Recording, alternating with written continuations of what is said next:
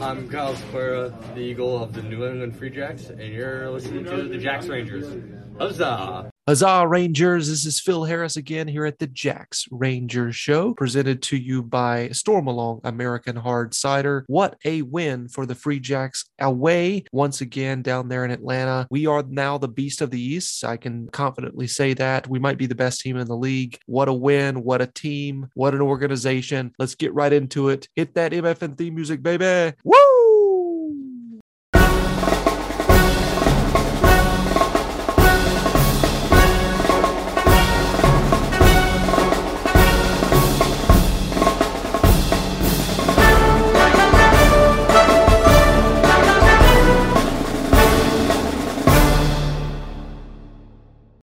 Man, that theme music feels so much better after a win. And we've had six of them this year so far. Five wins on the road out of six attempts. I mean, just incredible start for the Free Jacks. I mean, I knew this team was really good in the preseason, but man, and it feels good to be good, right? So, wanted to talk about uh, our new sponsor. Stormalong American Hard Cider comes on as the primary sponsor of the Jacks Ranger Show. Stormalong Cider, real craft cider made in Massachusetts. Respect the apple. Use promo code TJRS for 10% off of the Stormalong online store for merchandise and also product that will be shipped out to you guys. Check their website, stormalong.com, and check the locations to find a local store that has Stormalong there. Go check them out. Highly, highly recommend. Obviously, they're a sponsor of the show, but uh, months prior to them joining us, we had some cider of theirs called Mass Appeal. Boy, is it ever a mass appeal! It's just delicious cider, the best I've ever had, without a doubt. So go get yourself some Stormalong cider. Listen to the Jacks Ranger show with that Stormalong cider. I couldn't couldn't recommend a better combination than the Jacks Ranger show and Stormalong cider, who is now presenting the show. So happy to have them on board. All right, uh, let's talk about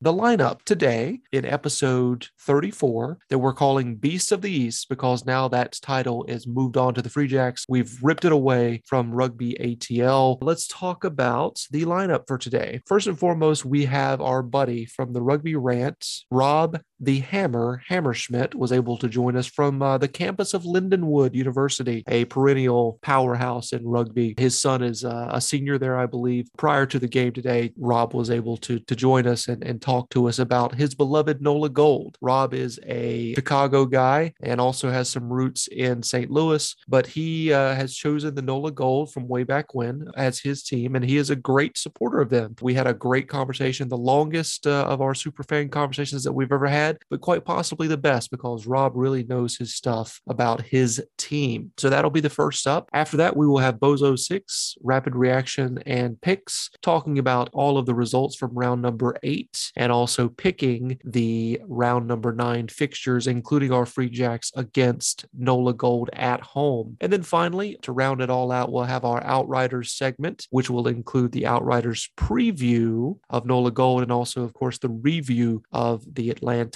game in convincing fashion with that statement win against Rugby ATL. After that, we'll come back and close up shop. Appreciate you listening to the Jacks Rangers show. Let's get right into it with Rob the Hammer Hammerschmidt. Woo! Huzzah, Rangers. This is Phil Harris again here at the Jacks Rangers show. I'm joined by a very special guest this time around. You know him from the Rugby Rant. It is Rob the Hammer Hammerschmidt. Rob, how the hell are you?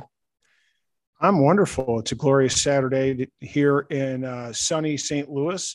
Got the backdrop, Lindenwood University. We set to kick off this afternoon. Two great games between two, you know, fierce D1 rivals. Uh, mm-hmm. Lindenwood versus Life. It'll be the second in the in the series of the uh, Mid South Clash. So I'm excited. It's going to be a lot of fun. A lot of parents in town. So I, am really, uh, pardon the expression, jacked for the occasion. Perfect, man. Perfect. Yeah. Love that. So, yeah, I know that your son plays at Lindenwood. We'll get into that momentarily. Let's talk about where you're from originally. Yeah. Um, I'm from all up and down I 55 from, uh, I was, to, you know, kind of spent a lot of time central Illinois, made my way down in high school down here in Kirkwood, Missouri, St. Louis. My mom still lives here, but I made my way back up uh, to the northern latitudes. Uh, met my wife in uh, Bloomington at ISU and then uh, Illinois State University. Sorry for those folks in the East Coast. And then um, landed in Chicago as a teacher. So uh, I've mm. been in Chicago for about 30 years. uh, since, but I still obviously make my way back down to St. Louis, and I still Mhm. love love the Lou, as I like to call it, and uh, Mhm. of course with uh, one of my one of my two guys down here, um, I get a chance to come down every every uh, a couple of times every year and and spend some quality time down in St. Louis. That's awesome. So I, I was not aware about the St. Louis connections. That's very cool. Uh, what is your origin story with rugby? Well, that's an interesting one. Um, as I said, I made my way up to Chicago, got a job um, in the southwest suburbs of Chicago, and um, you know, started working. I was there a year or two. Had a student in class. Uh, mom came in and talked during parent meetings. Um, this particular mother, a shout out to Roanne Revenson, great lady, uh, but quite frankly, Ro probably would embarrass with her uh, with her language on. Uh, she would embarrass uh, any any man on the wharf uh, with her use of language. So I won't get into that one, but uh, that kind of ties into the story. So we got to talk, and she said, "Hey, you look pretty athletic. Do you do anything?" And I said, "Well, I played you know flag football," and and she said, oh, "You know, that's for." And you finish the statement. Um, and and I kind of was taken aback, and she said, "You got to try rugby." So she dragged me out. Um, it was in the spring season. Dragged me out to the Chicago Blaze rugby uh, fields, which is right there in Lemont. Um, eh, they had a clubhouse, one of the few teams in the United States that had their own clubhouse. They have since added on uh, two more fields, uh, lights to a second field. They've added on a million dollar clubhouse, so it's really grown. Wow. It's a great place to watch rugby in the Midwest. Great place to visit. Good bar, locker rooms. The whole whole setup is is really slick. So, um, you know, it's kind of the heart of of uh, you know, a heartland of, of Chicago rugby. If you want to watch Mhm. club club rugby in a quality location. That's incredible. I love the story. Uh, so, I mean, wow, that's so wild. Um, I know that you're um, the co-host of the successful show, The Rugby Rant. How did Yeah. that come about? Well, that's an. I'm full of interesting stories here today, Phil. Okay. Um, so we were. I had been doing some podcasting on my own, covering the league in, in 2019. Uh, we were starting to get into 2020. Of course, everything shut down. Mhm. And just like everybody else in the world, we really started to, in, in the education world, started to use Google Meets and started to meet our classes online because during the pandemic, you weren't allowed to have that, you know, person to person contact that's so important, you know, in educational settings. Mhm. And on the MLR fan zone, because I was plugged into the MLR, Ty Braga, who runs it, he's one of my uh, partners.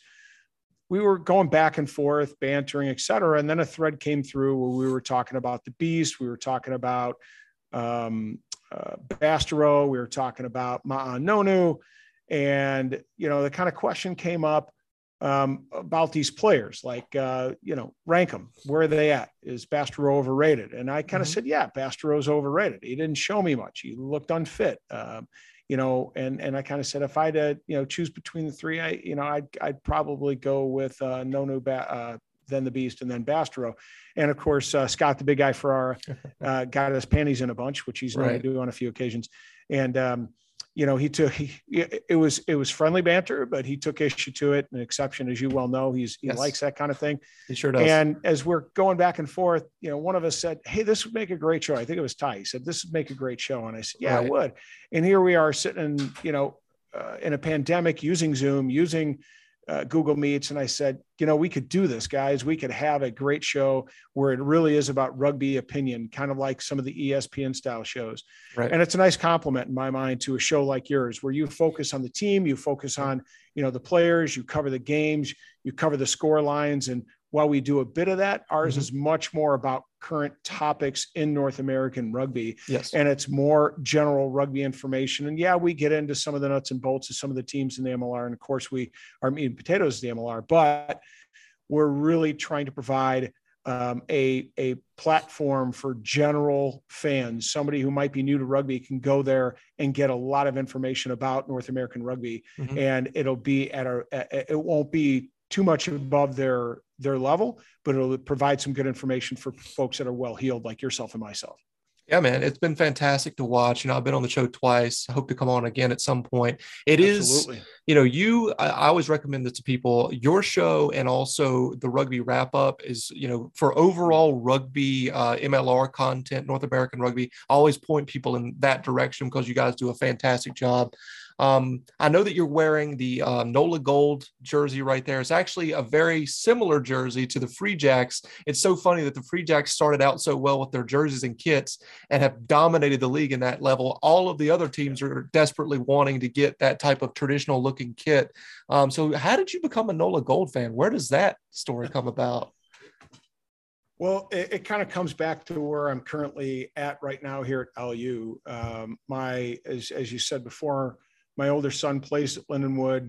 Uh, when he was first uh, being recruited, uh, we came down for a visit. It just so happened um, the Rudy Scholz finalist, Nick Feakes, was on the team at the time, having you know a really good 15 season, starting to head into the seven season, and I think at that time, if I remember correctly, that was um, their first national sevens championship. Okay. So uh, Feakes was up for that award. They had a lot of quality players. Michael Baska had just been there, so a lot of quality players coming out of the uh, coming out of Lindenwood and starting to matriculate into the league. And of course, one of those players was Nick Feakes, and he made his way down to NOLA. Mm-hmm. Given I'm from Chicago, there's no team in Chicago at that time, and and as of yet. Um, I didn't know who to follow. I mean, Toronto is mm-hmm. really geographically the closest, and that didn't make much sense. I mean, much love to the Canadians, to, right. to Karen, and to you know uh, the Jet, and to uh, Doug Wilkie, and of course Bill Webb, the owner of the Toronto Arrows. Much love to them. Run a great thing, and they have great fans.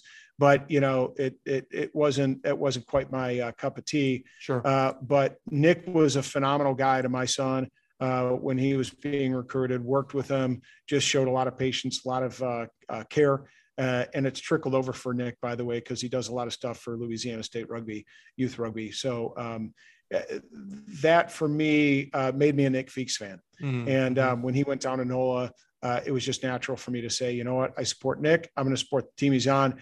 And um, I've been a NOLA Gold fan ever since. And and really it's been about my relationship with the people a lot of great people down there that i've tied into benji Aswell and of course dan and sheila falcon and and the ownership tim falcon and his daughter-in-law and his sister and, and his daughter um, and you know uh, the whole lot uh, of course fits um, so just my connection my relationships grown uh, with the nola gold since having been a fan and, and it's it's uh it's a tough group to it's it's tough group to quit can't quit them they're good people uh, right so all right. I mean, I, I, just assumed, you know, if you look, if you go far south enough from Chicago, you'll eventually hit New Orleans. So I just figured that's how you. Uh, they're technically only like, I mean, obviously they're from the, it's the South, but if you, you know, it's kind of like the Midwest of the country. So I just figured you picked yeah. them because of that. But that's a well, cool story.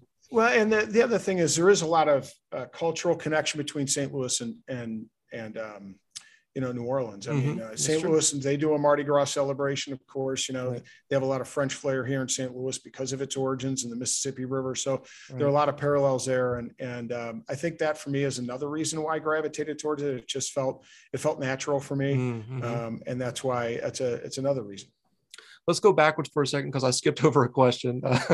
your your son plays for the one of the premier collegiate yeah. rugby programs in the country in Lindenwood. You're there right now. The field is directly behind you. Uh, yeah. What is what was his recruitment like from a parent's perspective, and what has impressed you the most with Lindenwood overall as an institution?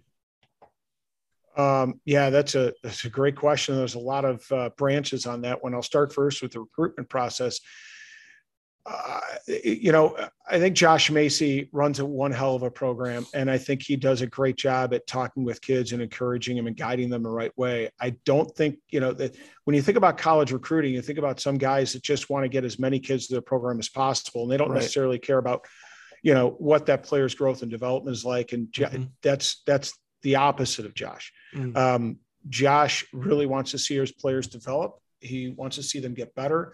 Um, he wants them to be better people for having been a part of the program. And I think for me, that spoke a lot to, um, you know, why as a parent, I was, I, I really liked Preston's uh, move to Lindenwood.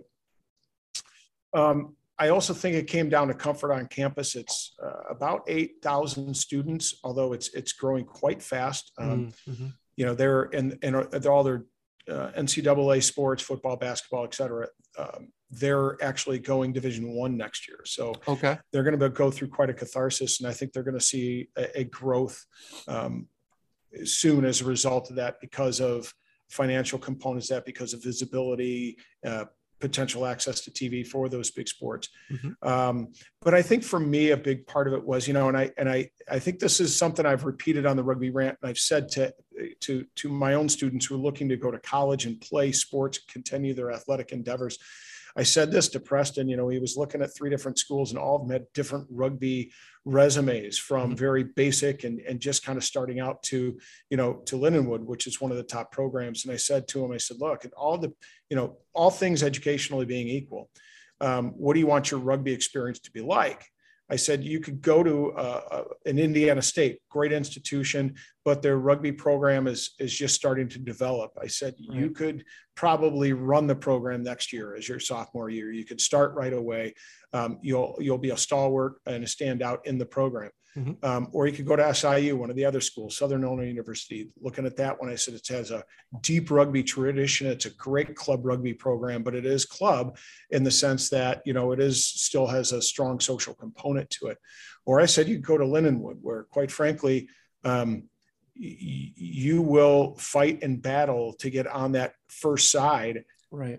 Probably through your senior year. I said, but at the end of the day, you're going to develop and grow so much as a as a rugby player mm-hmm. having been a part of that that level of program because it's five days a week it's four days a week uh, training you know in the weight room. They have a strength and conditioning coach. They have you know a rugby locker room that sits you know kind of behind me in an area just across the street from the big stands that you see.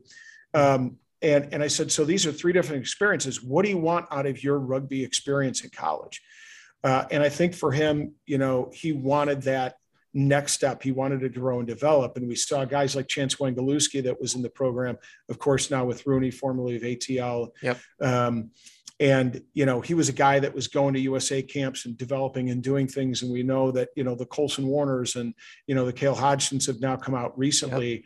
And, you know, uh, that's one of the things that Macy spoke to is, you know, we find a way to release guys to do these developmental opportunities and grow and develop those players and get different coaching structures and experiences. And so Preston's actually uh, had a couple of those opportunities himself. He's going to be playing with the U23 South Panthers here at the Tampa, uh, sorry, at the Tropic Sevens mm-hmm. coming up here in April. So, uh, so long as he's not needed as a, uh, you know, to support the the team's run to the national championship, they're releasing to do that. But that's that's the kind of guy that Macy is. You know, he's like, right. hey, uh, yeah, the Cal- Lindenwood's first, but um, we want to see you develop and get other opportunities. Um, you know, even things like this summer, this past summer, you know, he had been playing with Chicago Blaze, my club, and um, you know, it was time to come to sevens. And he, his coach Macy said, you know, if you want to take that next step, you gotta, you gotta take a step up. We'd like to see you play sevens with the Lions, um, Chicago Lions, and and yes. he it was a hand wringing experience for him because he had a lot of loyalty to the Blaze. I mean, the kid was practically born there, and grew up there. But at the end of the day, uh, you know, his coach was guiding him to develop more as a player. And I can't say enough about Coach Wags. They had a national championship club sevens um, this past summer. Um, you know, Wags did a hell of a job, and and Wags has been super supportive of him. And of course, Coach Macy, I don't think without his guidance and and push that that he would have taken that direction. So that that speaks again to the quality of the Lindenwood program and where Coach Macy is at. Mm-hmm. Absolutely for sure. You know, when I was first getting aware of collegiate rugby, other than just my playing days, you know, uh, Lindenwood kind of came out of nowhere for me because it's just like, where, who is Lindenwood? Yeah. Where are they? You know, but it's it's kind of cool to see these smaller universities that aren't like Penn State. You know, all of these traditional right. football powerhouses or athletic powerhouses um, embracing rugby, and they're really reaping the rewards of that now because they started several years back and have built yeah. this thing up, and now they're the national powerhouses and places like my university, the University of South Carolina, are just trying to catch up at this point by getting everything together. And I'm sure we'll get there, but it's taking us a while because we, we're club, but we want to be bigger. And these right. universities had the vision of doing that, you know, years, years back and have built it up. So it's really impressive to see what's going on. Yeah. And they had to, of sorts, right? If they wanted to grow and get interest in their university, they had to offer a lot of these life sport, you know, right. uh, student life sports to bring students onto their campus. That's right. And so they have shooting clubs here. They have a cycling program, you know, a, D, uh, a, a top-notch cycling program. They have, um, you know, uh, a, of course, your your typical your swimming, diving, your lacrosse, et cetera. But they have all these, you know, billiards and all these unique uh, roller hockey, uh, all these unique uh, sports that they've supported and they brought kids on campus and it's allowed the campus to grow. So I think Mhm. in that respect, the Lindenwoods, the the Lifes, the St. Mary's, you know, in some of those te- Right. some of those schools, um, there's now one in northern Indiana, uh, sorry, north of Indianapolis, Marian University. They're kind of going along the same kind of um, model. Mhm. Uh, it's brought more kids onto campus and it's allowed the school to flourish and grow and brought an international flair to it as well. And I think that's that's really set it ahead. It's it's you're right. It is visionary. For sure, absolutely. Um, let's talk about the potential for expansion in MLR and the two places that we're hearing rumors about. You have connections with, strong roots and connections with. So we've got Chicago and also St. Louis. Will you renounce your Golds uh, fandom and pledge your loyalty to Chicago or St. Louis uh, when this takes place, or if it takes place? Uh, it, it's it's actually one that I've I've given a lot of thought to. Yeah. Um, so I I tell you this: if if I'll adjust my allegiance if they're signing my checks. You know, yeah, that's, a Um, smart way to look at it. yeah. Uh, I, I tell you what, it's it's it it would be hard for me to change my allegiance unless I was deeply tied uh, to to a pro you know to a, a team that was in Chicago. Uh, I'd probably buy season tickets no matter what, be guaranteed to see the no goal at least once a year.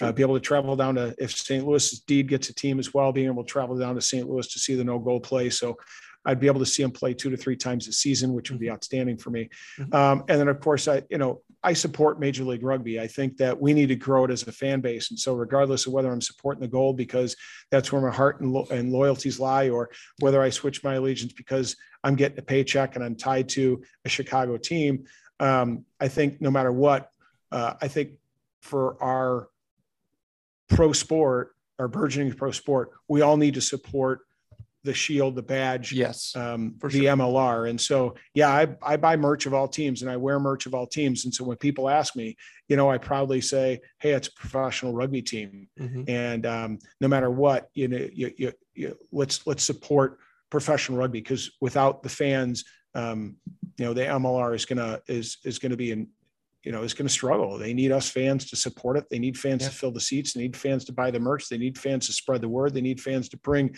new fans in. I mean, that's why at the Rugby Rant, our motto is growing uh, fans, uh, sorry, growing rugby one fan at a time. And, Mhm. and we all need to be stewards of that if we really want this league to grow into what we know it can be. And we want the United States, hopefully in 2031, to be at that point where we can be competitive at the international level. Absolutely. Well put. Um, you know, that's I'm giving you a hard time with that question, but I'm in the same predicament because, you know, based on the accent, I'm not from New England. You know, I moved here 12 Right. years ago. Um, Okay. I, I'm a, obviously I'm a huge Free Jacks fan and and I love the other Boston and New England sports teams because I just feel like an adopted son of, of this area. But my heart, you know, is also tied to the Charlotte area. I, I grew up around Charlotte. I'm a Hornets fan. I'm a Hurricanes fan. I'm, you know, all of those teams. I'm a Panthers fan too. So I have divided loyalties. And if Charlotte ever has a team, I mean, obviously, I'm still going to represent the Free Jacks and do this thing with the Jacks Rangers show. But I, I'm, I can't wait to see, you know, the Charlotte team if it ever comes about. I'll definitely, you know, want to support them a little bit. You know, maybe buy some Yeah. merch and stuff like that. Maybe hang up a banner beyond this green screen. I've got all kind of like uh, Boston and Charlotte teams Right. that I'm representing here. So yeah, man, it's uh, it's it's it's great overall to be a free uh, a free jack fan, but it's also very cool to if if a Charlotte team comes about. So, so Absolutely. you're you're not you're not going to struggle as of the taping of this. You're not going to struggle with your allegiances uh, when the Free Jacks play ATL, right? Absolutely not. Absolutely not. So here's the thing: like I, I've been asked this, like, why aren't you an Atlanta fan? Because Charlotte and Atlanta hate each other. Other than the Braves, because we don't have another MLB team in the Charlotte area, although they need one. Um, everybody's a Braves fan, but other than that, we hate the Atlanta Falcons. We hate the Hawks. I mean, you you name it. We're, we don't like each other. We're kind of like in the shadow of um, Atlanta. Sh- the Charlotte area is Yeah. kind of like Boston is with New York. So um, yeah.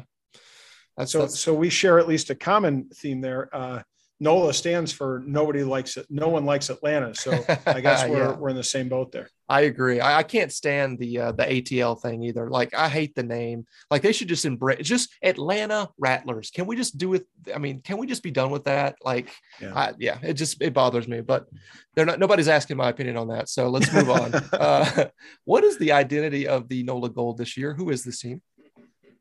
Oh, that's a tough one. Um, I th- I think th- th- for the last couple of seasons, uh, the NOLA Gold have always been about uh, a nice set of, of solid driving forwards. Mhm. Um, it's been a forward-oriented team. Last year, I think they really struggled in the back line, in n- no small part due to the, the loss of several key players. Um, you saw JP Eloff, who had absolutely been uh, a standout in 2019 as well as Nick Feakes, also had a very good season in 2019. Went down in uh, knee injuries when they played in the Bermuda Tens, and then of course Robbie Coleman, I think, in Week Four, uh, their pivot man at number 10, went down also with a season-ending knee injury. So they lost some three key backline members there, and they had to. Ryan Fitz really had to do. He did a. Uh, an absolutely admirable job bringing in guys like Lockie Kratz and bringing in, um, you know, some other other guys to fill that void. Um, but you know, I, th- I think it they've really struggled um, since 2019. You know, Tristan Blewett was an absolute absolute lightning rod for their attack, um, and we we've missed them since. Uh, that being said, I, I still think this year their backline is finding their way. Um, they we've got a new backline coach in Carlos Spencer, of course, the King. People know him from New Zealand, the legendary All Black, Mhm. uh, and I still think they're they're trying to find um, ways to put you know his stamp on the backline attack. Um, but I, I think overall, one of the things that I love about NOLA, uh, you know, aside from what I've mentioned, is the fact that they've really embraced and really tried to develop American players. I mean, look at their forward pack. You have Mhm. Matt Harmon on one side. By the way, uh, uh, has Chicago roots. Um, don't know whether everybody knows that he does have Chicago roots. Uh, it's a great story about him playing up there for Lake Forest. Um, you have a, a, a, a guy like Brian Nolt who's coming into his own this season, uh, getting a, quite a bit of time on the other side, uh, on the on the tight head side. Uh, of course, you have Moni Tonga'uiha. You have great, some great depth at the at the you know second row and at the you know at the back of the scrum with guys like, of course, you know Captain Cam, uh, Dolan. You have uh, my guy, the skunk, Devin Short. Love Devin Short. Um, you know, Andrew Guerra, who's obviously is out this season, having been injured in the All Blacks match, but you know, he's a Chicago guy. Malcolm Mays getting a lot of time in the second row this season and the and a little bit of time in the back row. And he is also a Chicago guy.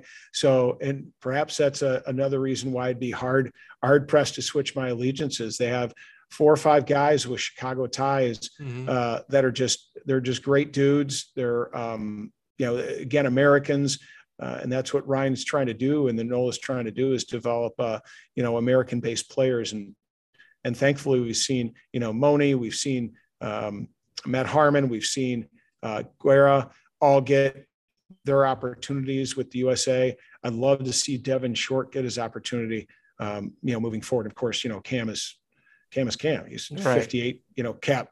You know, I mean, he is a legend in as far as USA goes. I Yep. mean, you know, he and Todd are right to, right up there uh, at, at the tops. For sure. Yeah, I, I couldn't. Oh, and you can't forget about uh, one other prop. Um, uh, we've got, uh, ah, and this is what happens when you're 51, Phil. You, you start to forget stuff. But um, you know, we've we've we've got uh, we've got some other guys that, that have been in the mix for the USA. See, I love the guys that Uh, come Dino. Waldren, Dino there you go. Waldren, Yep. There you go. Nailed it. I, I love the guys that come on that are super fans of a specific team because you guys list the whole damn team, you know, as you're talking about them, talking them up. Yeah. So I really appreciate that. Um, what does NOLA do well? You kind of talked about that a moment ago. And what do they need to improve to actually beat the Free Jacks? Well, I, I their set piece is solid, right? They they scrummage well. Uh, their lineouts uh, are are solid. Um, I think they had the best lineout in the league last year, somewhere around 91%. Their scrummages were amongst the top three in the in the league last year, and they've carried that forward to this year. Um, and they can use that as a nice attacking platform. One of the things that they, you know, that perhaps, and dare I say this between you and I, but one of the things that New York has really done well is they don't just have a quality lineout; they've also capitalized with the with the rolling ball. They know if right. they go to the corner, they can drive that ball in. Um, Nola, while they can win that ball in the air and bring it down, they haven't always been able to convert that into points. And so sometimes, uh, knowing that they've had to settle, uh, and they have an excellent kicker and, Carl Meyer, uh, who can strike from just about anywhere because he's got not only long range but the accuracy. Um, but sometimes they have to settle knowing that they can't always convert those kicks to the corner into points. So it's one thing I'd like to see them improve upon. The other thing is I'd like to see their backline develop a bit more. Um, again, I think they're they're struggling because Robbie Coleman was out there pivot man, and of course uh, JP Eloff still coming back, and we see Feeksy on the end.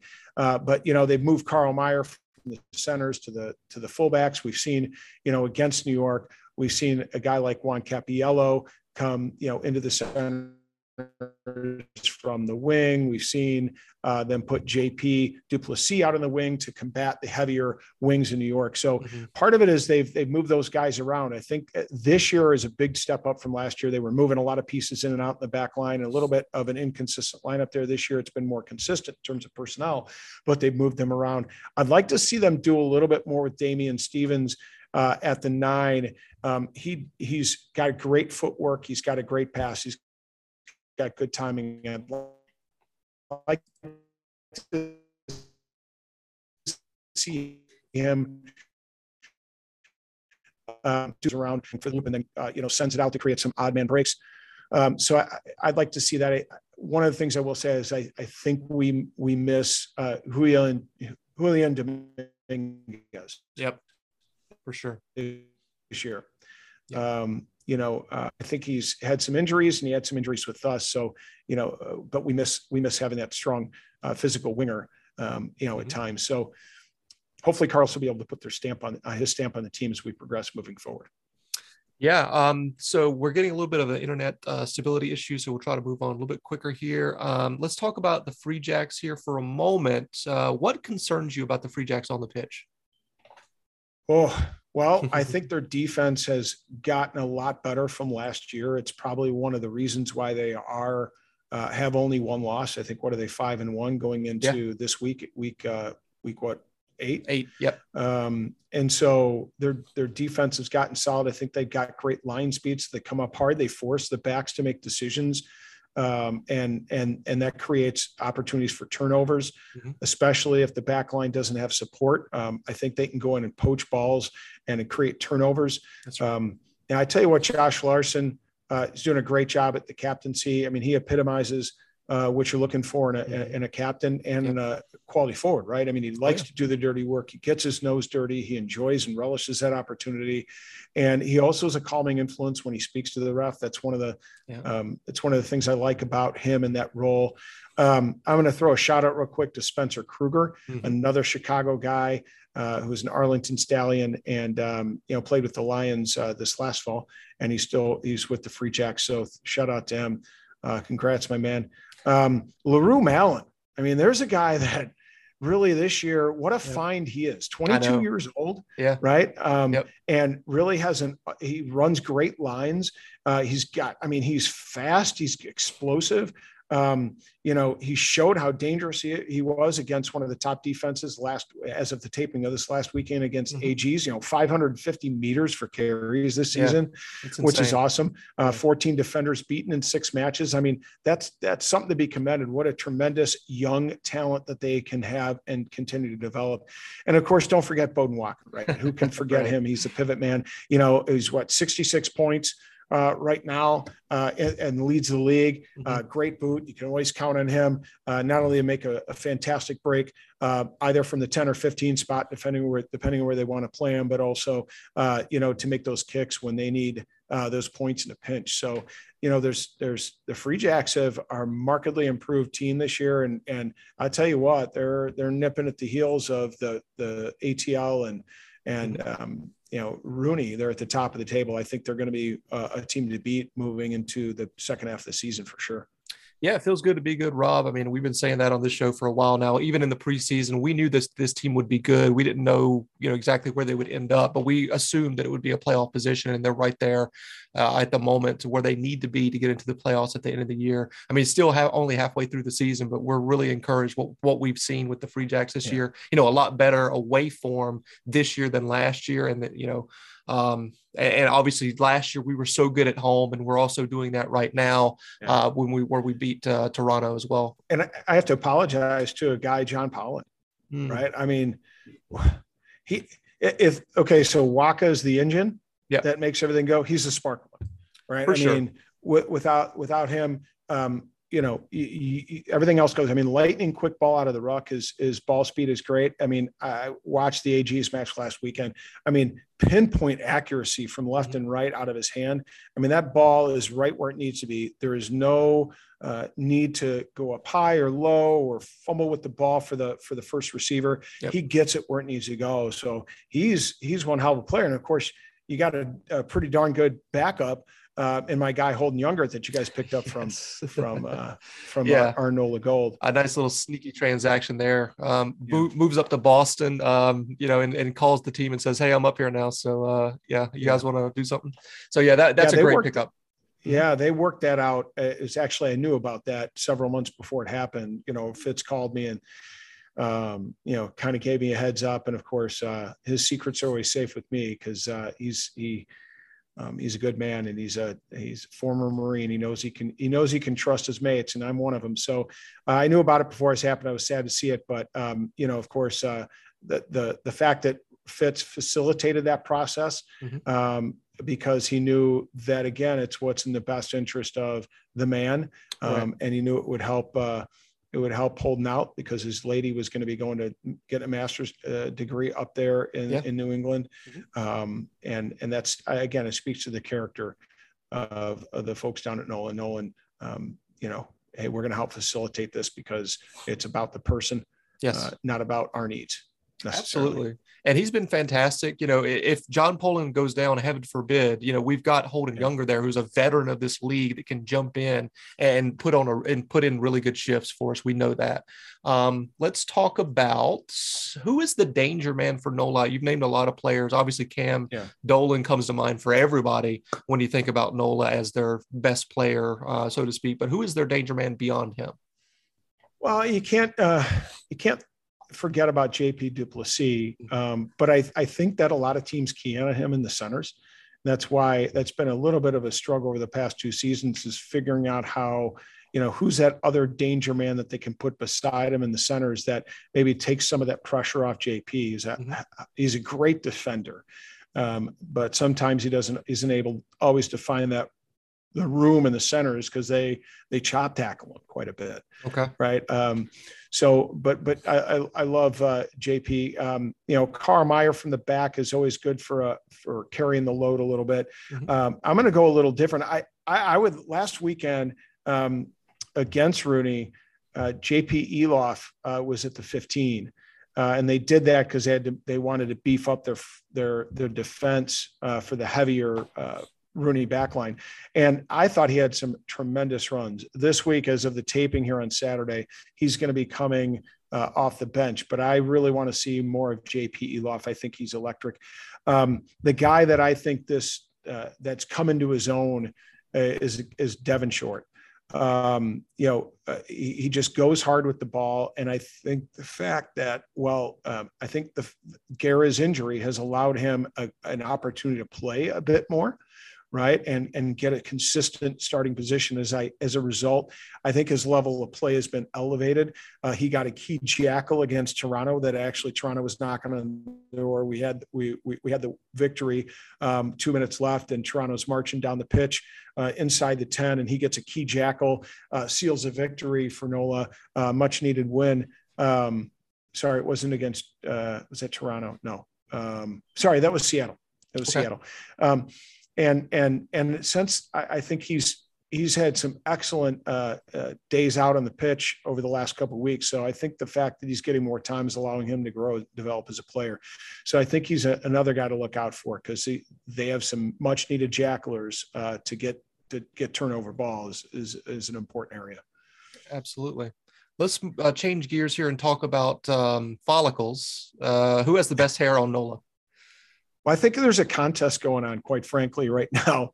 Um, you know, it's always uh, the skunk Devin Short has always had his, you know, bleached, uh, bleached kind of mohawk, if you will. So he's always up in the running course. Moni Tonga'uiha's got the the the uh, Pacific Dread thing going, which is is good. It's like this backline group is is in the contest, right? Uh, of course, you can't forget about the Viking uh, Matt Harmon, uh, right. who just shaved the sides recently. Looks like he could either go to Valhalla screaming, or he could be a second, uh, you know, uh, um, uh, you know, somebody an extra on the Vikings uh, program. Yeah. Um, and then we saw Cam Dolan get into the mix. Uh, you know, Terry, his dad, uh, contacted me and said, "Hey, wait till you see, uh, wait till you see Cam's hair this week." And so he got in the mix. Had I think Moni's girlfriend do it up for him. So uh, there's some kind of contest going on in the back in the in the back row and, and in the forward pack about uh, getting that hair going. Very cool. Very cool. Obviously, for us, it's the Eagle, you know, the uh, yeah. the champion of, of uh, the hair on the New England Free Jacks and maybe the entire MLR. A lot of people believe that. But uh, what's your score prediction for the game and why do you think it'll go out that way? Um, you know, I, I, my heart says that I'd love to see that Nola will win by uh, two. Okay. Um, my head says it's going to be, it's going to be, uh, it's going to be tough um, yeah. because the New England's playing at, at such a high level right now on both sides of the ball in defense and in attack. Uh, and the way they've been rolling, especially past the AGs, um, it's it's going to be it's going to be tough for for for Nola to get a snatch of victory. Mm-hmm. Um, you know, and so uh, my heart says Nola by two. My head says, you know, it could be something similar to last time. I think they were at twelve uh, if I'm not mistaken, on the first uh, weekend out. And yep, but right. but you know what's interesting is Nola plays actually better away over the past two seasons. You know they've mm. they really have been an away team. They haven't gotten a victory this year at home. And if you remember at the end of last season, they were on the road for the last six matches and they came away five and one. Hmm. I never would have imagined that they would have been five and one on the road, especially going into the Coliseum playing LA, who was rolling last year. Right. Yeah. So, you know, they have the ability on the road to actually hunker down and focus. It's almost like they have a, a new purpose uh, when they get on the road. Um, they kind of consolidate and say, okay, it's us against the world because we're in hostile territory. Let's get after it. So I'm hoping that they take that edge and attitude and, and it, it leans towards that uh, two points by uh, uh from NOLA. But, you know, we'll have to see. It's going to be, should be an interesting game to watch. Absolutely. And, you know, we can never forget as Free Jacks fans uh, what happened last year in our home game against NOLA. They came in there and knocked us off course from the playoff run. And, and that's something that will stick with Free Jacks fans in their memory for quite a long time. So hopefully it's payback time, uh, just like it was the first game of the, uh, the season this year down in NOLA. So we'll, we'll have to see what happens. I feel good about it. But then again, it's always in the back of my mind about what happened last year with NOLA coming to visit us at Fort uh, Union Point there. So we'll get you out of here with one word association. So I'm going to say one word or a couple of words. The first word that pops in your mind, let me know what it is, and then we'll get you out. All right. Okay. Chicago. Blaze. Uh, Scott, the big guy, Ferrara. Obnoxious. I agree. Uh, New England. Oh, Free Jacks. Gold. Diggers. That's Lindenwood. The, that's the fan group, man. Uh, Lindenwood uh, national champs. They won the Sevens National Championship uh, 2021 last year down at the Golden Mine, by the way. There you go. And the final one for you here is Rugby Rant. Growing fans. I agree. with two words there. That's all right. Rob, this has been fantastic, man. You are the hammer. You nailed it. Like you, you're the best super fan that we've had on in terms of analysis of your own team. So I appreciate you coming on here. The, the backdrop is fantastic. I hope Lindenwood, uh, Lindenwood wins today. And uh, I hope your son gets a try as well. Thank you very much. Yeah, he's on the wing today. So we'll see what kind of, uh, what kind of role he can get going today. But um, yeah, the boys, it was, just to, sorry to go into a side, we had the ring ceremony last night uh, for the Sevens National Championship, and then they brought alumni in um, to actually do the, the jersey presentations for both the first and the second side. So Very it cool. was a it was a good night for Lindenwood, and I think the boys are taking the right mental attitude to this game. It's a big game for them. Perfect. I uh, hope it goes well. And I'm going to say one word to get out of here, Rob, in three, two, one. Huzzah! Huzzah! Woo! I hope I nailed it. You nailed it. Huzzah, Rangers. This is Phil Harris again here at the Jacks Ranger Show. I'm joined by my brother, Chris Lind, aka Bozo6. Bozo, how the hell are you? I'm 5 and 0. That's how I am. Woo! Let's go. Perfect. Yeah, you are undefeated this week. Uh, we're just finishing up with the results of week number eight at this point. Yes, round eight. Right, round just eight. finished up. So yeah, you are undefeated this week. Congratulations. What you got to celebrate, my brother? So I am drinking a hold on, accidentally minimized my thing. I am drinking a Stormalong Wicked Little Wickson. This is Ah, the ye old barrel aged cider nice. uh, with Wickson apples. Man, it was aged in natural oak barrels for eight months. Uh, this one's been hanging out in the back of the fridge, not for too long. It's not Mhm. super old, but I only grabbed the four pack of these, and so I've been hanging on to it. And at five and zero sounds like a good time to crack it open. Nice. How I've got the uh, traditional light of the sun here, Stormalong. So I'm going to crack that bad boy open. This is like the perfect, I, I believe it's like the perfect like spring drink, you know, perfect cider. Yes, sir. Yes, sir. Yeah, dry hop cider. is. Yep. Very good. Tastes so yeah, good. cheers. Yeah, well, enjoy it. Enjoy it. We're winners this week. So not only am I 5 and 0, Yeah. the Free Jacks won. So yes, sir. There's not a lot to complain about for me this week. Absolutely. Cheers, my brother. So we will pull up the share my screen. Uh, Let's do it. There we go. All right. So we are looking at the previous round's fixtures. This is round number eight. And Bozo, I'll Mhm. let you go ahead. All right. Well, you know what? Let's let's just work work backwards from the game that just ended. We had the Toronto Arrows. I, sorry, I have to read right to left again because of the Mhm. way uh the way it rolls. Yep. But Toronto Arrows visiting Rugby, New Jersey, the semifinalists there in Hoboken. Mhm. What a scrappy affair. You know, I was hoping that Toronto would turn this one into a dogfight because I Right. still think that New York is a really good team despite losing. Mhm. Um, but I knew that if they didn't turn this one into a dogfight, that they were going to have some trouble. They made it an absolute slugfest. Uh, it couldn't have been any more of a dogfight. And they run away 14 10 winners. Very happy for the Toronto Arrows. They're finally going home to, I think it's York Lions Stadium, if I'm not mistaken. That sounds right. Yep. Yeah, and so they're finally getting their first home match in like a thousand something days next week. I Right. believe um Rugby Atlanta's going to see them. So hopefully they can make it two on the bounce up there and take out uh our rivals Atlanta. So Yeah, yeah, man. Congratulations to Toronto. They have joined the Beating New Jersey in Hoboken Club with us. Uh, so hopefully that is something that continues. I would love to see New Jersey fall down a couple pegs or two here in the standings, just to just to have um, Scott the Big Guy for us, sweating uh, at the end of the season here to see if uh, Hoboken will make the playoffs this year and then tumble out, of course, in the semifinals as we all anticipate that they would. But um, moving right along here, I'll let you take Yeah. over. do you mean storming right along here? Ah, storming right along. yes, sir. Storming right along. See what I did there? Yeah, beautiful. Excellent. Yeah. So then, um, you know, we had the Houston Sabercats. They're playing in Herriman at the Utah Warriors. Um, again, much of like what I went over last week, Utah plays that open flair game. I only could catch the highlights because TRN didn't have the um the replay on. I wanted to watch the replay today, um, but man, it looks like like the highlights. Utah had a ton of highlights. They had a ton of line breaks, but that open flair style, they could never really consolidate it and convert it into points. Um, you know, 28 12, kind of much like our match, which we'll we'll visit briefly here in a, in a couple. Um, I don't think 28 12 was the tale of the really the match. Um, I think Utah just definitely left points on the board. They got to learn how to consolidate the pressure and convert it. That's what they don't do. And because they don't do that, they get beat and then they get beat by by a lot. So yeah, good on the Houston Sabercats. That West is heating up, man. Like it's anybody's game out there. It's the wild, wild West at this point.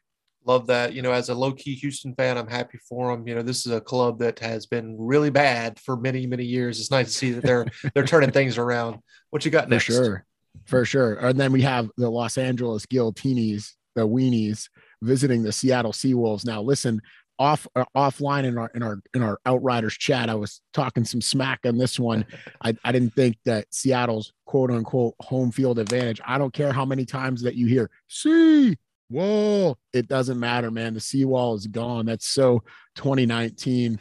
There, there it doesn't exist anymore. Yeah. Um, Los Angeles injury riddled, but watch out for them, man. I think the Giltinis, I don't think they're just back. I think they're back in a big way.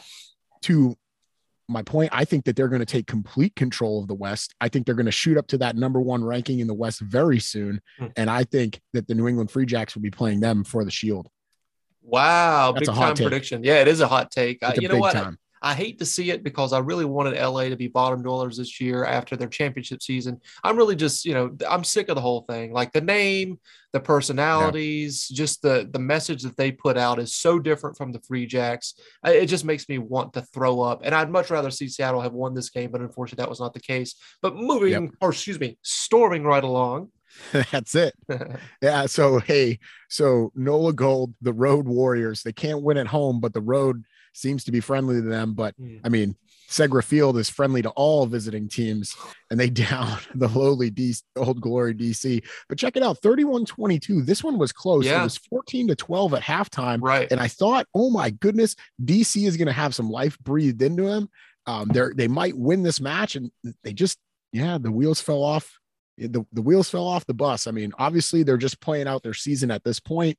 Um, but I'd really like DC to kind of turn it around a little bit, uh, except for when they play us, because Mhm. at this point they're just chalking up bonus point wins for people, and it's really throwing around the standings. So I agree. Yeah. Um, can't wait for that wooden spool bowl coming up soon against Dallas for Old Glory DC. But at the same time, you know, we're talking about Road Warriors, which is NOLA Gold. They haven't won at home, but they're winning on away. That's not good news for the Free Jacks because we play them next at home at Fort Quincy. And oh, by the Right. way, if you recall, NOLA beat us and broke our hearts as the only team to have beaten us at home ever last year. So yeah, yes. interesting. And I believe was that not the final game at Fort Union Point as well? I feel like we had a game after that, but I could be I wrong. feel I like we mean, did too. yeah. Not sure.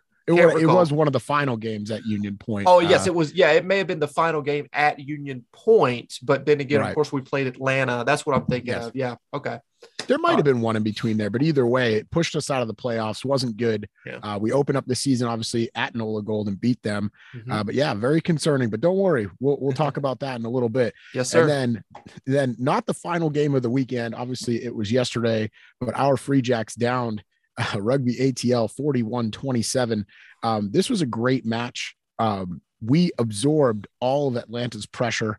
We took it, and then we like their wheels fell off. I felt like, um, you know, obviously in in later segments the game will be gone over, but Yeah. my my biggest impression from the game was wow, the amount of go forward ball that Atlanta could could generate made them really dangerous, and then they could also switch the way they were playing. We got a nice intercept try from our boy Mitch Wilson, who's Mhm. absolutely a man on fire. Yep. Uh, because we were playing at jam defense and we were stepping into their channels. They adjusted to that later in the match. Um, great, great away win for us. Uh, the boys were playing with, with some passion. If if those of you, if you haven't yet, uh, please go scroll down into the Free Jacks feed and check out the video message from right after the match on the field uh, by Captain Josh Larson. Uh, I won't try to chime in on any of that. Just go listen to the man what he has to say. Uh, the boys were playing with a little bit of extra oomph this week, and it showed. sir. and it was awesome. I agree, man. It's super exciting. I feel like it's fantasy land right now as a Free Jacks fan. We're really uh we have to pinch ourselves at some you know at some point because this is just it's fantastic form that our Free Jacks are in, and I, I'm here for it, man. But storming right along here, let's move over to round number nine. The fixtures coming up hard and fast on April the first, April Fool's Day. What you got here? Yeah. Uh, San Diego Legion San Diego, uh, yes. going to Utah to play the Warriors. Ah, man, this one's a tough one to pick because I don't like either team and neither one of them have been playing well as of late. But let's just go with San Diego Okay. because, yeah, Utah just hasn't been able to convert any pressure. They just really haven't been able to string, string anything together. So I feel like San Diego gets it done on the road. Uh, it- and then next, yeah, go ahead. well, yeah, go ahead. I, that was pretty much it. I was going to go to the next game. So Yeah, just to quickly say, I mean, I kind of feel like meh towards both of those teams, but I will give the favor in terms of favoritism towards San Diego and their excellent fans down there in San Diego with the cohort. So yeah, yeah, Mhm. Yeah. And then finally, the Toronto Arrows are returning home to York Lions Stadium. Uh, is this not their also their first ever MLR home match? I believe it is. Not just a return home. I think it's their first one ever officially in the league. I don't recall one way or the other. Yeah, don't know, but good for them. Over a thousand days, the Fire and Ice Cup. They're playing their old hosts, Rugby ATL, who hosted them graciously for a season. I thought that that was pretty cool Mhm. um, cementing a kind of rivalry. uh, friendly rivalry, if you will. I know that they had traded some bench players last year um, to help fill out either team's ranks. Uh, so this will be a good tilt. Um, Toronto needs to make it scrappy again, but I, am taking ATL on the road. I think that wow. they play home spoiler up here. I don't know that Toronto, um, not from, from what I've seen, Toronto just doesn't have any uh, offensive firepower. And I think Atlanta plays just as good defense as they do. So I don't see the arrows down in ATL. Rugby ATL takes the dub on the road. And then, yeah. And, you know, Phil, I had committed to picking against New Jersey, the semifinalists. I really had, but I, I absolutely cannot do it. I Makes cannot sense. do it. They're at home again in Hoboken, over out yeah. there in Jersey. They're hosting our red, white, and blue brothers, the Old Glory DC. Uh, this one ain't even close, man. Uh, I think New York's going to beat the brakes off of them. Definitely get a bonus point uh, win. The only thing I can hope is that DC scores four tries so they can at least get a point. That's really that'd be great. Um, I think that's the first time you've picked New Jersey throughout this whole Bozo Six picks. Is that right? It might be, and yeah. you know what? I mean, I just have to. I'm obligated to, unless I want to purposely. And hopefully, I put my own foot in my mouth on that one. It would be, I would be very excited to be wrong on that, but I don't think I'm going to be. Yeah, that would be hilarious if uh, Hoboken dropped a game to DC at home. That would be amazing. yikes! Big yikes! Yeah. Scott yeah. Ferraro would be losing his mind. I think. No kidding. He'd tear uh, his hair out. Pretty much. And then we got Dallas Jackals to uh, playing the Los Angeles Gil Weenies. So this is part. This is where I was talking about. I alluded to it earlier. This is where I think Los Angeles goes into the driver's seat and takes over that number one position. Man, Los Angeles has a three game homestand starting with this one. Rounds 9, 10, and 11 are all at the LA Coliseum. This one's basically a bye week. They're going to beat the brakes off the Jackals, going to probably run up the score on them at home. Uh, this is where they're going to probably experiment with some different, you know, maybe set piece moves or, or whatever. This one's a practice game. Giltini's by a million. Love it. Actually, I hate it, but I understand it. I understand the pick yeah, I mean, with these two on these two last two picks, like I got to, or else I'm definitely gonna lose. Right. But uh, yeah, and then um, so we're getting the the jabronis uh, and the Sabercats. Uh, I think that the Gilgronis finally bounce back. Uh, they're they're two losses and they're coming off a bye week.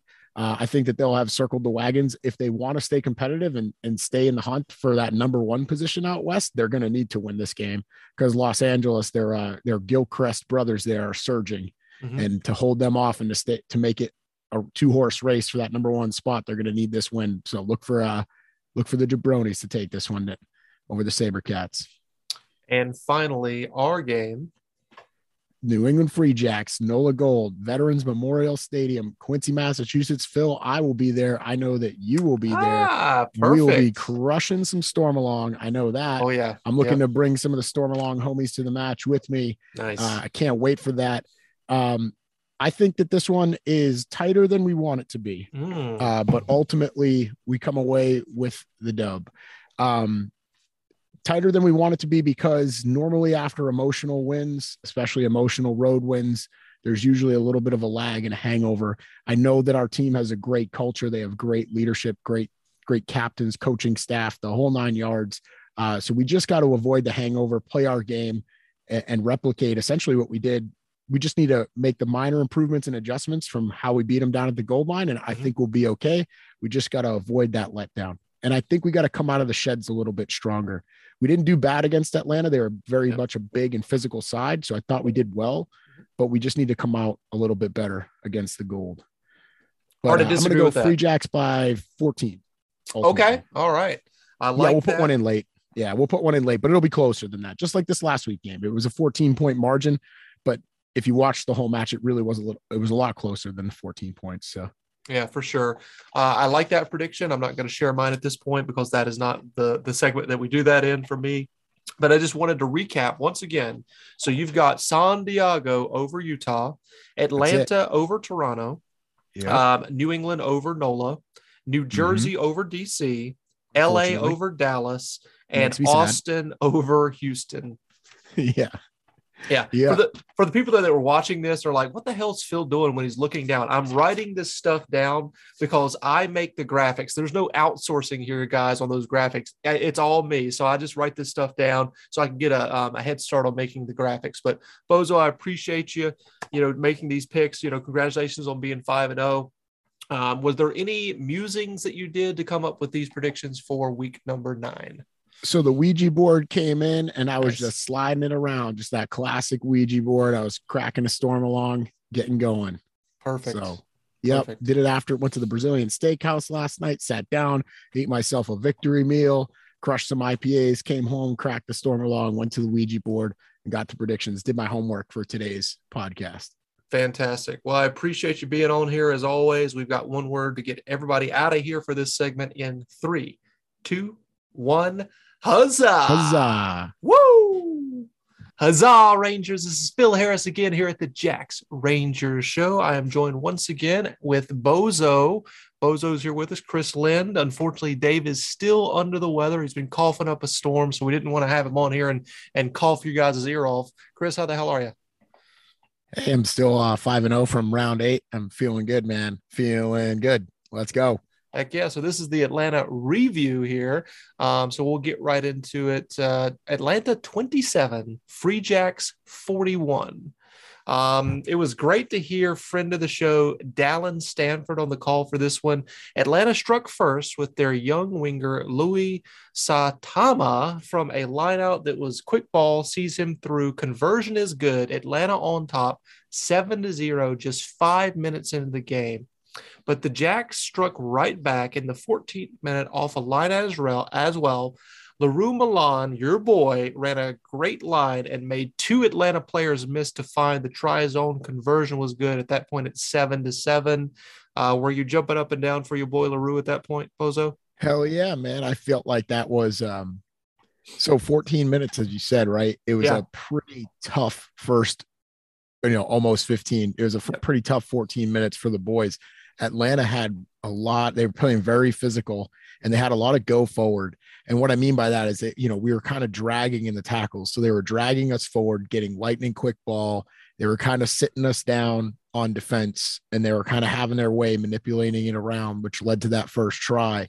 Um, so yeah, I was I was worried, but to get the equalizer off that, especially from the line out, obviously I, I know it was our line out. Mhm. We had to defend their line out. That was one of my keys to the game last week. Yes. But no, it was it was still good to get it right. Um, because those are those things where, you know, if you don't get them right and you miss your opportunity, we don't get that try. If we go down 14 nothing or 10 nothing, it changes the dynamic of the Mhm. game. To bring the scores level through, you know, 15 minutes was was key.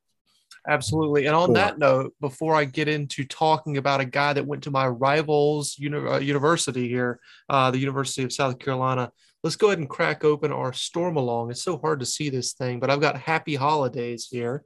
And I know you yeah, got I'm gonna get better camera quality as well. so so mine, I, I got some uh bittersweet symphony. This one's actually a gold medal winner. nice. Entered out in the Midwest. What was it? The Great Lakes 2021 International Cider and Perry Competition. This one's the gold medal. All Perfect. bittersweet apple juice from jolly old England. Perfect. Let's go. Let's go. Okay. So Maybe I gotta um, save one of these for the wheelbarrow. There you go. Yeah, he would love that, I'm sure. Um, let's talk about Jason Damm from uh, Clemson Tigers. Uh, having come on for an injured back row player, runs a great gain line busting line that leads to a try time for Atlanta scored by Y. Tokia, um, the outside center. Conversion is no good. Prior to the hydration break, I was getting worried, Bozo. I was. It was clear while watching this that Atlanta came to play and their home grounds there. They looked like the best side that we played all year uh, in that first half. That is, their ball carriers were so physical. We knew that it was going to be a slugfest, and that's what kind of happened in that first 20 minutes or so. Uh, to the Jacks' credit, they hung around and grinded it out in the first half to make sure that they were close enough. Uh, close in striking distance to Atlanta. Um, but I just wanted to continue on here for a moment. Um, Iron Man Mitch Wilson had a well timed intercept try in his college reunion day, guys, in Atlanta, having played at Life University, Life University right down the road. prior to the interception, Atlanta was looking very dangerous, but uh, that kind of stomped that attack out by our intercept there. And by God, he can really move. I mean, he's a little guy, but uh, he has absolute wheels. And I don't think we've really seen that from Mitch all season, um, but he can absolutely flat out run. And it was great to see that. Conversion by Waaka is good. Jacks take the lead 14 to 12, 32 minutes in. What was your thoughts at that point? My thoughts were he needed every bit of that speed. Uh, Coleman was close to him. Uh, impressive yeah. speed from Coleman. I mean, it's not that you can't be fast at 10. You know, there are there are fast 10s everywhere, yep. but that just su- surprised me that that speed. Uh, I'm not super familiar with Coleman. He almost got him. Took had you know he took a great angle. He knew it right away. Yep. Uh, when the pass left his hands, I think he was him that threw the intercept. Maybe it was the next player, but either way, he knew it was on. Um, yeah, I was happy to be in the lead, but I knew that it was going to be temporary. I knew that Atlanta, yeah. if they had kept playing the way they were playing, like I mentioned before, it wasn't just the dragging, like they were just controlling everything. Like they were mm-hmm. punching us. And uh, I remember in, in, our chat during the game, I kept saying, I think I put it in all caps. That's freaking out. I was like, they're just getting too much go forward. Um, yes. And rugby fans, obviously, you know what I'm talking about. They're on the front foot, they're in mm-hmm. control. Yep. It was too much go forward. We couldn't slow them down enough you know, to get set. Uh, when we did slow them down enough, that's when we were able to jam their channels. Uh, that's why I love having Dallen on the call, man. He's yeah. such not only is he just a brilliant commentator, but he he knows the game. I forget who his, his uh, commentating partner was that one, but but they were excellent as opposed to quick side note Toronto versus New York. Horrible commentating. Get those guys out of there. Uh, replace them with Dallen. Hard to beat Mr. Dallen Stanford. But yeah. anyway, they picked up on on our defensive kind of game plan. Mm-hmm. Um, I mean, I was feeling okay. It was right where we wanted to be. I, I, I wasn't, I wasn't complaining. I, I, was just happy to be in the match at that point because this one I felt worried because during the first half, I guess my general feeling was at any point this one could have got away from us. Right. Um, Atlanta's a dangerous team. Uh, you had mentioned earlier that they were the best. I still think they are the best team that we played all season, mm-hmm. and mm-hmm. I think we have them two more times in the regular season. So we could potentially see this team three more times. Incredible. So, yeah. Yeah. Uh, you know, it it did feel like they were in control um, in the beginning of that game, and it, it made me worried. I'm going to be honest with you. I felt like I had this like pit in my stomach, like, oh boy, this is not going to go well. But um, I will say that former New Jersey man Will Leonard rumbled over for a very late Atlanta um, try after the 40th minute mark that felt very deflating. And all of a sudden, the Rattlers take the lead into halftime with a score 19 to 14 due to a successful conversion. Snakes on top. What were your overall? I know that we kind of just covered that, but what were your overall thoughts, uh, thoughts in the first half, Bozo? Yeah. So again, you know, I won't beat a dead horse. I was just happy to be so running him so close. I was extremely disappointed in that final try that we let through uh, to kind of go into halftime. Uh, unfortunately, you know, if I had to, you know, I've made this criticism of the of the team before, and I'm sure that they are very well aware of it. It's definitely on their radar, right? I said, be ruthless. You got to finish, yes. Yes. and that's just not the games, man. That's the half. Anytime you're going into the break, you just can't have those right. those letdowns right before the sheds. Yep. But luckily, we weren't talking about a situation where we only had, you know, Malan's try, and it was now 19-7. Yeah, you know, at 19-14 that's not a bad place to be. So that's true. I mean, I we were right bummed. there in it. Yeah. Yeah. So we were right there in it. So I was still feeling uh, confident, but I was just my my biggest thing too going into the second half was we'd absorbed a lot of their pressure mm-hmm. and a lot of that go forward. Yep. And I was just like, man, how much longer can we do this? You know, it's like a staring contest, mm-hmm. or you know, or like two arm wrestles like in the middle, and they kind of just bent us a little bit. And I'm like, oh, right. oh no, are we are they going over the top? Are we getting dragged to the pad? Or are we just gonna Stallone that and have the lift go all the way to the shoulder and just yeah. take it? You know, I don't know. And so we know what happened, but yeah, yeah. I was slightly I was I was slightly optimistic. Okay, yeah. that's good. That's good. Yeah. Um, Atlanta pulled a Patriots move by scoring right before the half and then right after the half with dreadlocked Connor Cook dotting down a try. At this point, I'm thinking maybe this is this isn't our day. The Jacks have played five away games at this point. It would be perfectly understandable for them to drop that game to a very good opponent away from home.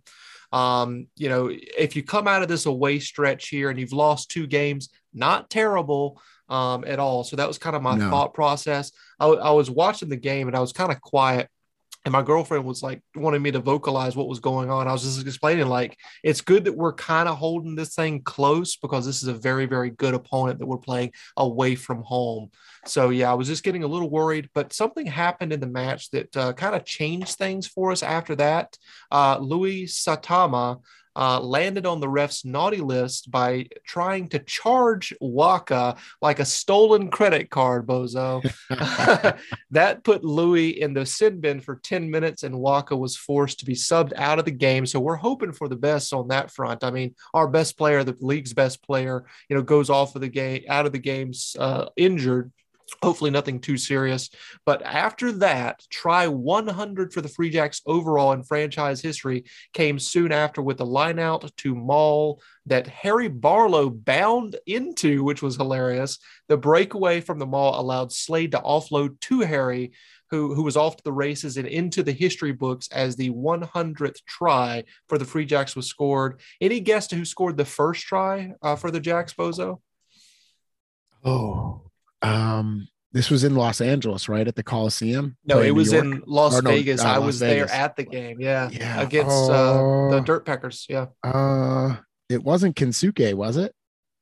No. No, it was Mitch Wilson. know. If I, I could be wrong with it, but I'm, I'm 75% sure that it was Mitch Wilson. I took a lot Wow. of Dayquil that day. So, I mean, I, I my, my memory is a little fuzzy on that, but uh, yeah, I'm pretty sure it was. yeah, that was an awesome try. Yeah, he he kind of. I'm gonna give him a little crap. Bound into the maul. Yeah, mm, he had both shoulders in, and his head was up the whole time. He was waiting for it. uh, I think. You know what though?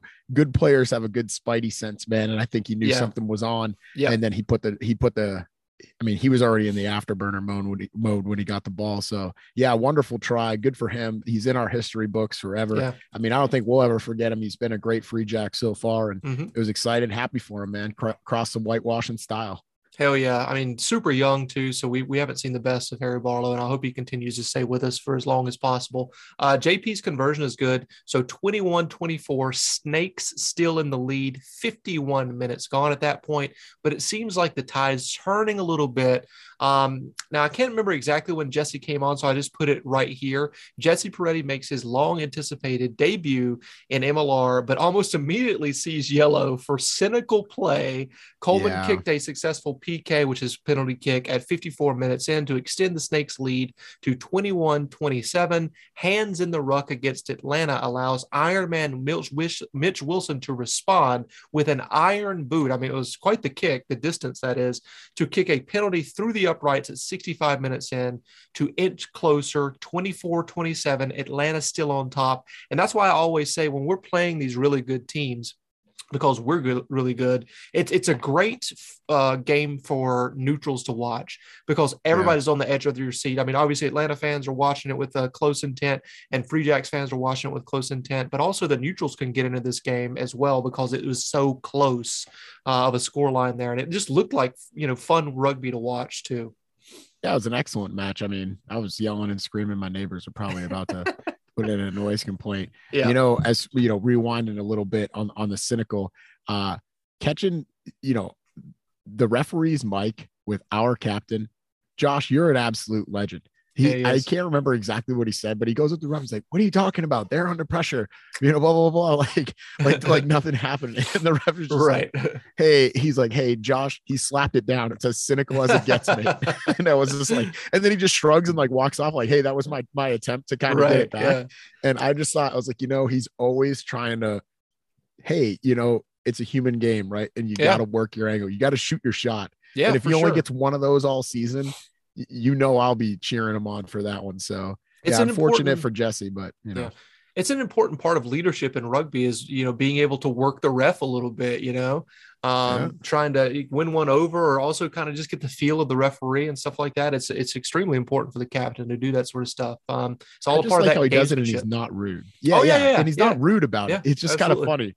It- there, there- I don't know if he's trying to be funny. I don't think he is, but there's just, Right. just a slight air of comedy to it. Like for sure like he- sure he says it with the straight face too. Like he's super serious, and then when it doesn't go off, he's just he Just just like, yeah. chuckles. And, oh well yeah, yeah, i tried yeah, great So- stuff. what happens next could be a defining moment for the entire season The Rattlers give away a penalty in a kickable area for us with 12 minutes left. Apparently, it was Dougie Fife who in, uh, suggested that instead of taking the easy three points with the kick, they tap and go and roll the dice, which is mm. so cool to see. I mean, obviously in rugby, especially if you're watching an international game, the, the analytics come into it and just like, okay, of course they're going to kick here because just look where they are, the distance, all that sort of stuff play, playing all of that into the uh, into the the um, the factors there. But in MLR, especially this Free Jacks team, we like to have fun, man. Like it needs to be appealing. Uh, and this was just one of those things where, listen, you're away from home, you're playing the, arguably the best team in the East, maybe the best team in the league. Let's just try and go for it, man. And that's exactly mm what happened. So Captain Josh Larsen, with balls of steel, agreed with Dougie Fife, uh, and it's the moment that changed the game ultimately in the Free Jacks' favor the New England favor with only 14 men. And that's something that kind of gets glossed over here is that we were yeah. not full strength at this point. Jesse nope. Peretti's still sitting down um, and, you know, contemplating the bad things that he's done. Um, with only 14 men due to Jesse's yellow card, Wayne Vanderbank is able to burst through the defensive line of the Rattlers to score a try at 70 minutes in. I literally leapt to my feet and did one of these numbers right here and just yelled at the top of my lungs. Um, it was a I great. I actually moment. heard you all the way up the hill here. Yeah, exactly. We don't live too far away, so that that was me uh, screaming my head off. Um, so I mean, just you know, one of those things that just makes you proud to be a Free Jacks fan. For them to to to risk doing that and, and coming away with a possible win in, in that type of situation instead of taking the easy three points, and not not necessarily saying that they were playing for a draw at that moment. They just wanted to tie the game.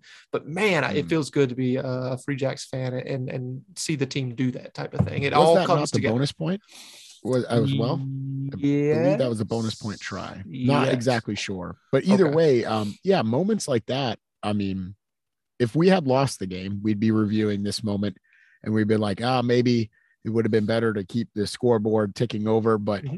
you know, ultimately, like we, I don't know about you, but for myself and maybe the listeners, I don't know. I watch rugby to be entertained. I'm right. back in the free jacks no matter what. Yep. And I really like the live by the sword, die by the sword mentality. Like, mm-hmm. hey, you know, we're not going to go down like, you know, with our tail between our legs and oh well we, we didn't kick enough penalties boys ah oh, shucks like right. no we went you know they went for the throat and yeah that was a big moment and that kind of takes the wind out of your sails a little bit more you know a converted try as opposed to three sure. you know you know three little points so yeah it was a huge moment awesome um and that just speaks again you know there's so many things we can we can rant on this forever but it speaks to the culture that Scott Mathie has built yes. um, and the buy-in from the team the belief yes. and the trust in each other to go for moments like that um, if you're if you're fractured at all if there's no belief even a couple of players are you know are questioning it and you're mm-hmm. fractured and then that that's just that's just something if you've played sports long enough you know it's just not going to come off and then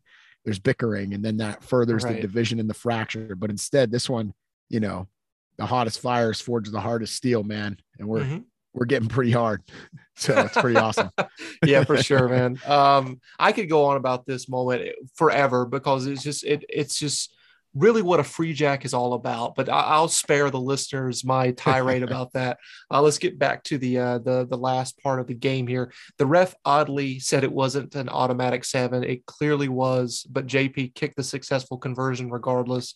Um, yep. But the Jacks were not done yet, folks. I mean, this is really what nails uh, you know put the um, the actual stake into the heart of the the snake and just jammed it through. Um, not only did we get that situation where we pretty much won the game, we also said, you know what? By the way, we're going to actually score again on you guys um, because we're just so much better. Um, so what happened was is the Jacks were not done yet, looking to get uh, the monkey off their back. That is the failed line out to maul to try scenario. There, the Jacks recruited Le Roux Malan and a few of his merry backs to rumble a maul over the the line, cutting off the head of the giant snake 74 minutes in, and in doing so, transferring the title of Beast of the East to the best team in the league. The final play of the game was also another, um, you know, nice little slight here. Mitch Wilson in his college reunion game, stabbing the snake once again for a final successful kick through the uprights, 41 to 27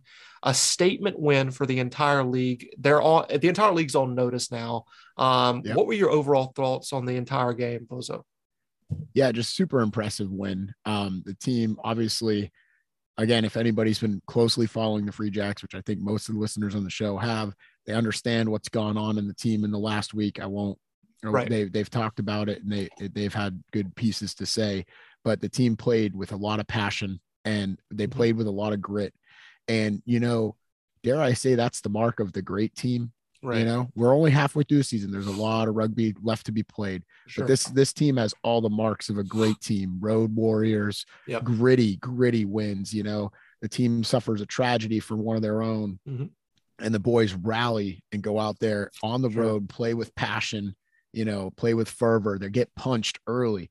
You know, it's almost like uh, in a boxing match, man. You take a, you see a guy take a hard rip to the body, and he goes down and he's wincing in pain and he knows he's going to have to keep getting ta taking shots there but he keeps fighting Yep. and then just knocks the other guy out in round 10 10 to 12 or something i felt like that's this was that kind of heavyweight clash where we Yep. took a couple knockdowns early maybe behind on the scorecards but then late you know showed our class and showed our grit and got through so that yeah just a really great win feel great about it man there was a lot of observations on the internet people talking about how tired uh, atlanta looked with 10 minutes left. So this is what kind of intrigues me here is you know atlanta likes to play this slugfest type of physical game.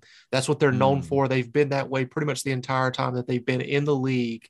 But yet the free jacks outlasted them at their own style of game which is extremely encouraging to think about um, you know this this team obviously there's a lot of rugby left as you're saying but i'm just getting super hyped up man. Like i'm just like this team by the way this team has not yet played its best rugby. I truly believe that. So Hmm. you know to beat arguably one of the best teams in the league two weeks in a row now uh, with austin and atlanta and doing it on the road as well you know the sky's the limit for this team and it really is. As long as they stay consistent uh, we've got a lot of home games left so man Mhm. it, it's exciting times to be a free jack fan. Winning is fun. That is what it, this whole thing is about. You know we as hardcore fans the people that follow the team religiously we're living vicariously through them to a certain extent. And man it feels good to win. It sure it certainly does you know? Well i have a question for you phil. Mhm. i have a question for you. Okay. Do you do you feel like this team has has put in a, a comprehensive complete performance yet no i don't think yeah so. see that's what's that's the scary part and Yeah. neither do i. Like Right. we've had some and the team's well aware of it. We're not here to to sandbag it. It's professional sports. The other Mhm. teams are good. You know the other teams are going to have their moments. But i think that the coaching staff has also recognized that and i think that that's that but that's something to be optimistic to because again you know i had alluded I, had talked about this earlier great teams right Right. great teams what was your key to the game uh, remind me uh, just Uh, win so- anyway it was grind it out and win anyway yes sir that's right. And that's what they've been doing. And we've been yet to have that kind of complete, comprehensive, uh, well, maybe that's why we weren't being called dominant. I don't know. no But, my uh, gosh Yeah. don't get me started. right But I mean, either either way, my point is, is that's what has me super optimistic is like there's a lot of what we've seen that can go a lot better. Mhm. So yeah, for sure. Super Yeah, encouraging I'm stuff, excited. man. Um, hopefully Waaka's okay. I mean, obviously that is a, a, large part of our success is his individual brilliance. Um, not the entire thing, but definitely a part of it. So let's talk Yeah. about Ranger John's observations. He's been sending over these emails each week. We appreciate it, John. Thank you very much. my guy. Yeah, yeah, our guy for sure. Um, great weekend. Loved riding the high of Saturday's huge victory into the Arrows' stunning upset of Hoboken at the death. Probably said a lot of this between Reddit and two different Facebook threads, but we are hot. Uh, I think we showed the embarrassment of riches we have as a club. That's a very good point. Five distinct individuals scoring a try and three different guys going for five and five in kicks. My moment of the match was getting the tap kick on the penalty. I was at Wing Wing It's in Hampton arguing with Chris Cotter about whether or not we should kick for the points or touch, and away we went. Um, another thought I've been having and hope it wouldn't make us come come across as too cocky, but I'd like to start some kind some type of slogan like remember February the 6th, where the actual date we use is the date whoever published their predictions for the 2020 season and had us ranked eighth for the uh, for the life of me, I can't uh, find that damn article. I believe he's referring to Rugby Morning. Uh, can't remember if it was on the Rugby Network or America's Rugby News or wherever. So just to be just to be clear, um, John, that was not an overall season rankings. It was just happened to be the first rankings prior to the start of the season. So you, know, in uh, Rugby Morning's defense, he's he's ha- he's updated them every single week these power rankings. But I will say this: there's no doubt in my mind that he had us way too low at the beginning of the season, um, and everybody did. The experts out there, not us, not the people that are listening to this show, because we knew better. We knew that this team was very very good. Um, so yeah, I, will I'll uh, take some heat off of Rugby Morning here a little bit, uh, and plus he's a long suffering DC fan, guys. So let's not not be too hard on him. But yeah, I understand the sentiment for sure. What's your thoughts? Hey, they about... got a point on the table now. Congratulations. Yeah, there you go. They have one single point.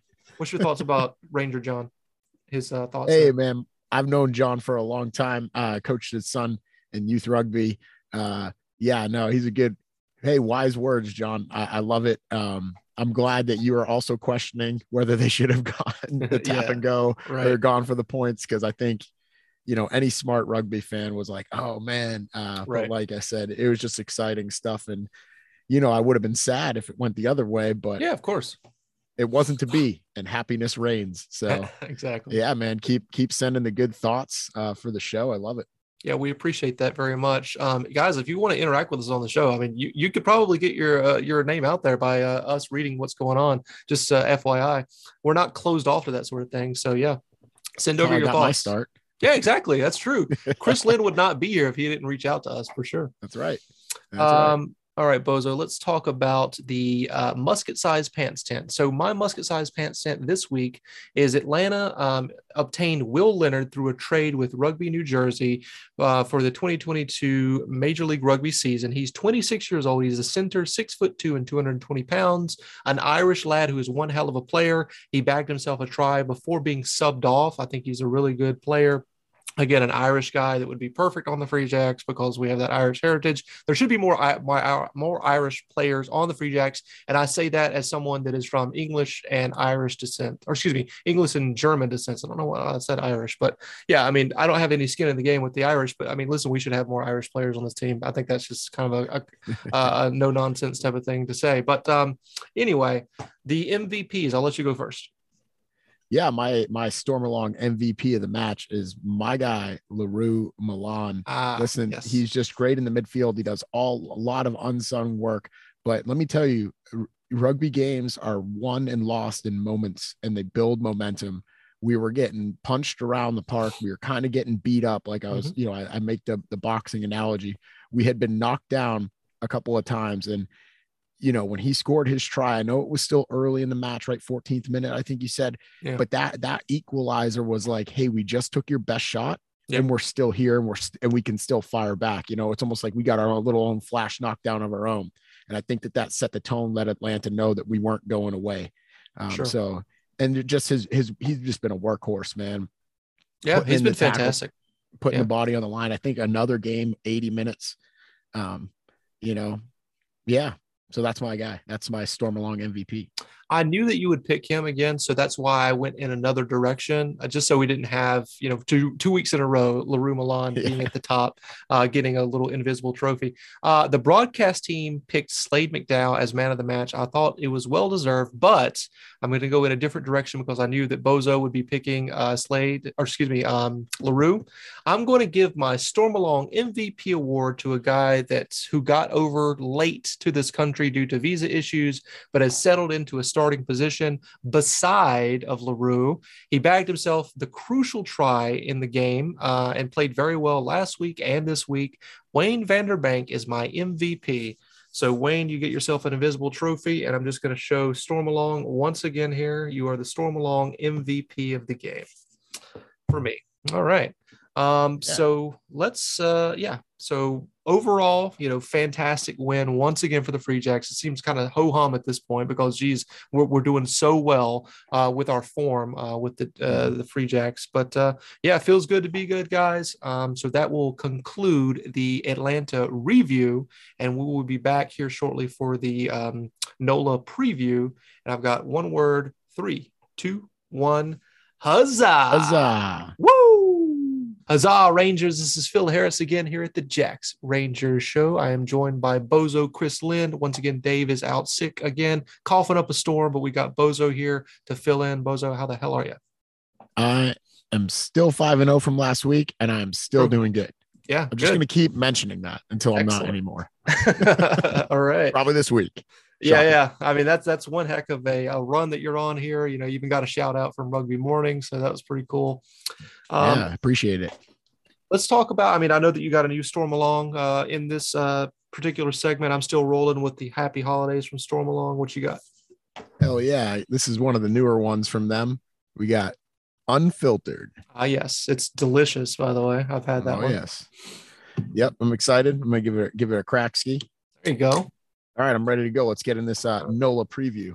All right. So NOLA, I've referred to NOLA as fool's gold in banter tweets this week. I'm not apologizing for that. This is a team that has uh, that was two points off the playoff pace last year and fired their head coach weeks before the start of the season.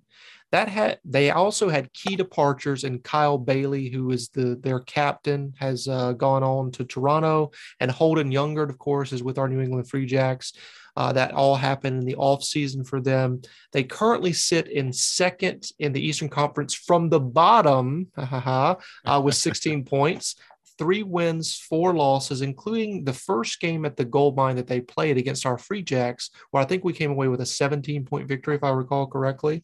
Um, their plus minus is 12 points in the minus column. That's their point differential. Nine, or excuse me, 18 tries for 21 against. Not good. Um, they have not won a single home game all season. All their victories have come on the road, which reminds me of an awful day at Fort Union Point where our Rangers' hearts were broken last season.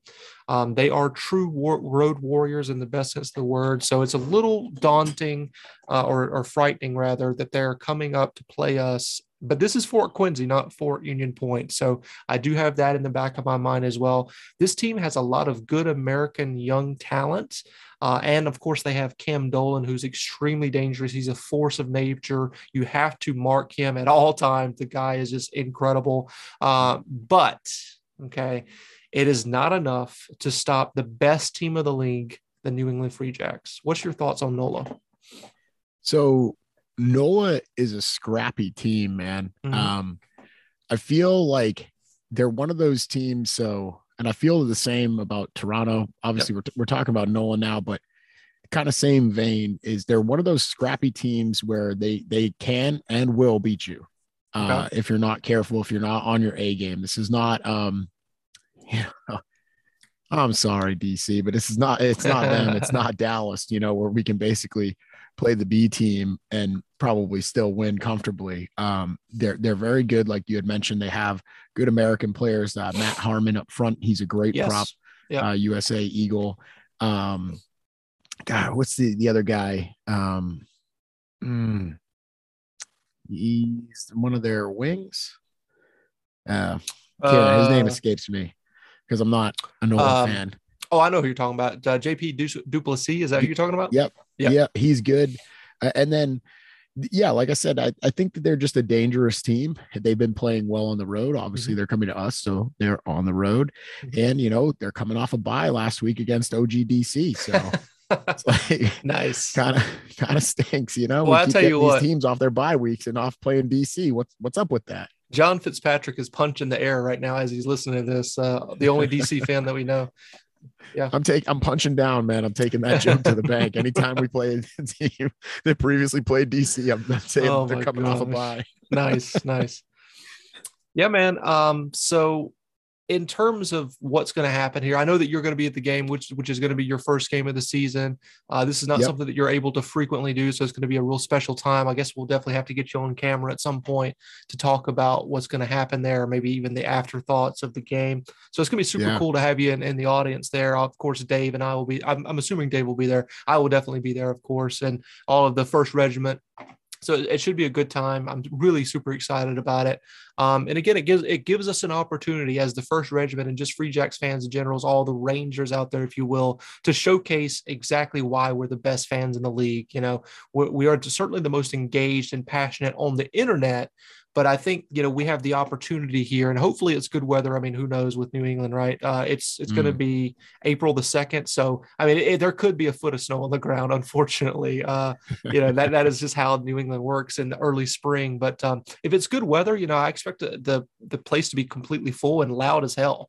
Uh, that's part of um, your job as a fan that's listening to this out here is just be as loud as you possibly can.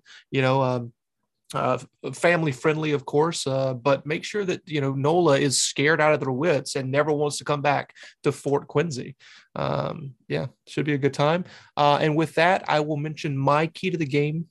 My key to the game is very simple because this Free Jacks team has proven that they can go toe to toe with the best teams in the league and come out on top. Uh, except for LA, you know, when we traveled to them to play that uh, that game, which was a six and a half hour trip. Um, it's play our game. You know, this game is not about NOLA at all. I mean, they're the opponent. They're the ones that have drawn the short straw here, the, the, the short stick to come up here and have to play us at Fort Quincy um, when we're riding a high with excellent form. But regardless, they can't throw anything at us that we haven't already seen in other teams and haven't seen already what from them this year. Ultimately, it comes down to us playing our game and executing our game as well as possible because we have better talent than them up and down the roster. This this squad has proven that throughout the year. So it's it's, it's very simple. Play our game. Yeah, I couldn't agree more. You, you definitely, and that's what's awesome about rugby is it's not so much like football where you know all this other stuff and you can kind of game plan and and scheme and I mean you can game plan right. You have your defensive structure, you have your attacking pattern, and you adjust those things accordingly. But realistically, in rugby, it just comes down to executing and imposing your will on the other team. We've done it once. I don't see any reason why we Mhm. don't do it again. Mhm. But my key to the game is, is pretty simple. We got to win the penalty battle. That's it.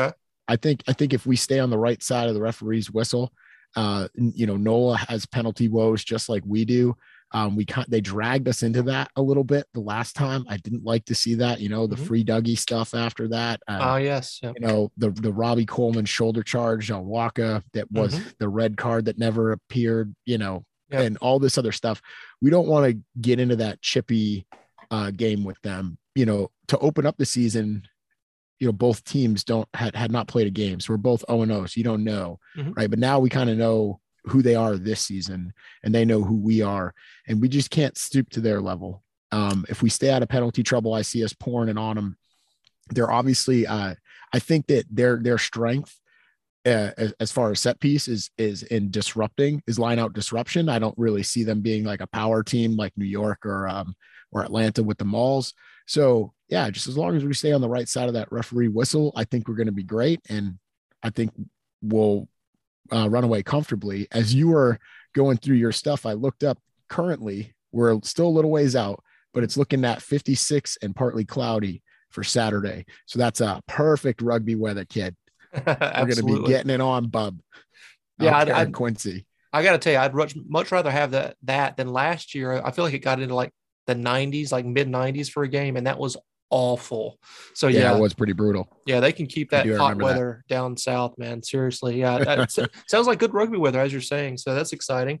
Um, Yeah. you know, comically, last time that we had a home game at Fort Quincy against Toronto, Dave and I like picked a point differential of like 35 or whatever. So I'm not Mm. going that high uh, for this game. So my prediction is New Orleans 21, New England 35. So, you know, relatively close. And I don't know how exactly it's going to go down, but I feel like we'll probably keep the lead throughout the entire. We'll gain the lead at the very beginning and keep it throughout the game. And you know, New Orleans maybe score like maybe a quick one at the end there to make it 21. But you know, I I feel like this is going to be a game that we're in control throughout the entire time, and um, not too worried about uh, New Orleans ultimately. But uh, what's what's your score? You know, uh, I am going to go. I think we're going to put up a, a, lot more points. Um, you know, obviously we have the addition of Wayne van der Bank and his combination with Malan has kind of come through. That wasn't there the first time. Um, we've been just playing outstanding. I think I think we're our strength is our attack. We we play good defense. We we we play like the bend don't break mm-hmm. style of defense, so that allows other teams to score points. So I'm I'm looking at a 33-17. Okay. I All think right. I think that yeah, we'll hold them off from the from getting any bonus points. Mm-hmm. They'll knock over a couple of penalties because who am I kidding? Even though I'd love to say we got to win the penalty battle, we are kind of a penalty barn. At yeah. least we have been um, you know, but I don't think it'll be too much trouble. And I also agree with you. I think that some of their points will come in late. So it'll be like 33-12, you know, 74th minute. Yeah. You know, the flick of the wrist, the bounce of the ball, right. and boom, over uh, across the whitewash goes Cam Dolan, and we're sitting here scratching our heads, being like, "Weren't we supposed to mark that guy?" Right? Yeah. Like WTF, dude. Exactly. And they just get one, and it makes it 17. So, but we'll be like, "Whatevs." win yeah. the game, and it's not a bonus on, point. Yeah, yeah exactly. no bonus points secured, so we don't really care. Uh, yeah, yeah, thanks for making the trip. 17. Yeah. Oh yeah, I love it, man. Um, I love your your uh, confidence in that. I I think I'm just being a little bit more restrained because uh, again you know against uh, New, um, Toronto we we picked uh, astronomical numbers and it just didn't did, didn't help us. I think the weather had a lot to do with that ultimately but I will go slightly conservative here with the 2135 um, any final thoughts before we jump off of here? Yeah, I would, you know, I would just want to say at first I was kind of concerned with our rematch with NOLA after they had went up to Seattle and won, but we've kind of you know, as the season has revealed itself, we've seen that the West really just isn't that great. Mm-hmm. And that really wasn't as impressive as a win. And they barely scooted away with that. And they're the only team so far this year to uh, allow DC to get any point on the board whatsoever, mm-hmm. as far mm-hmm. as like towards the season tally. So, with all that being said, I don't know that they're in, in that great of form. Uh, their captain Cam Dolan would disagree with me in his post-match interview with DC. He said they are finally kind of connecting the dots, so to speak. I'd be hmm. interested to see that against a good team. Yeah, um, right. And then I, my my my I guess my true final thought that was like my penultimate final final thought would be uh you know I just hope that the boys can avoid the hangover having taken out the best in the west and then the best in the east in mm. successive mm. weeks mm-hmm. doing it with their hearts heavy and playing with a lot of passion it just leaves one open to hangover. I hope I know I'm so happy and we're we're so fortunate that Scott Mathie is navigating this ship. He is threading the needle. Yep. He has that has the boys firing. He's created an amazing culture for the team. And th- that's just not a credit to him. It's credit to everybody, the entire coaches have everybody. Mm-hmm. So I don't expect that, but uh, you know, I think it's just always a lurking thing. And so as long as we can avoid those penalties and keep our foots on the gas, 33 17. Hell yeah. Free Jacks win, baby. Fool's Gold goes down once again to the New England Free Jacks um, this season. So super excited about this one, guys. Hope to see you all there at Fort Quincy. Um, and I've got one word to get us out of here in three, two, one. Huzzah! Huzzah! Woo! All right, Rangers, tell us how we did. Send us an email at jacksrangershow at gmail.com. Continue to interact with us on social media. Like, share, and, subscribe to our YouTube channel and give us a five star review on the platform of your choice that you listen to the podcast on. We would greatly appreciate it. Did want to mention that we are halfway through the season, essentially for the regular season, and we've got $400 in the GoFundMe for Phil's last ride. The goal is $1,000. So I'm trying to sweeten the pot here a little bit. Once we reach 500, I'm going to bleach this Carolina waterfall completely blonde, like uh, Hollywood Hulk Hogan. And if we get to $750, I will then dye it navy blue and red for the Free Jacks colors. Uh, keep in mind that once the season is has ended, uh, wherever that happens to be for the Free Jacks, whether it's uh, in the regular season, seems unlikely, or the playoffs, definitely seems possible, or possibly the championship, uh, maybe fingers crossed. Once the season is over, I will be shaving the entire thing off, and the funds will be transferred over to the Massachusetts Youth Rugby Organization. So, such a great cause for Phil's last ride. Just a little bit of fun here that we're having with growing out the Carolina mullet, and uh, it's all going to charity. If you guys want to donate, check out the links on our social media pages for that. We would greatly appreciate it. Final thing here before we get you out of here, wanted to say thank you to all of the, the folks that contributed to the episode. The Hammer, Hammerschmidts, Rob was fantastic with his analysis of his favorite team, which is Nola Gold. Hoping that we beat them once again to make it two in a row here.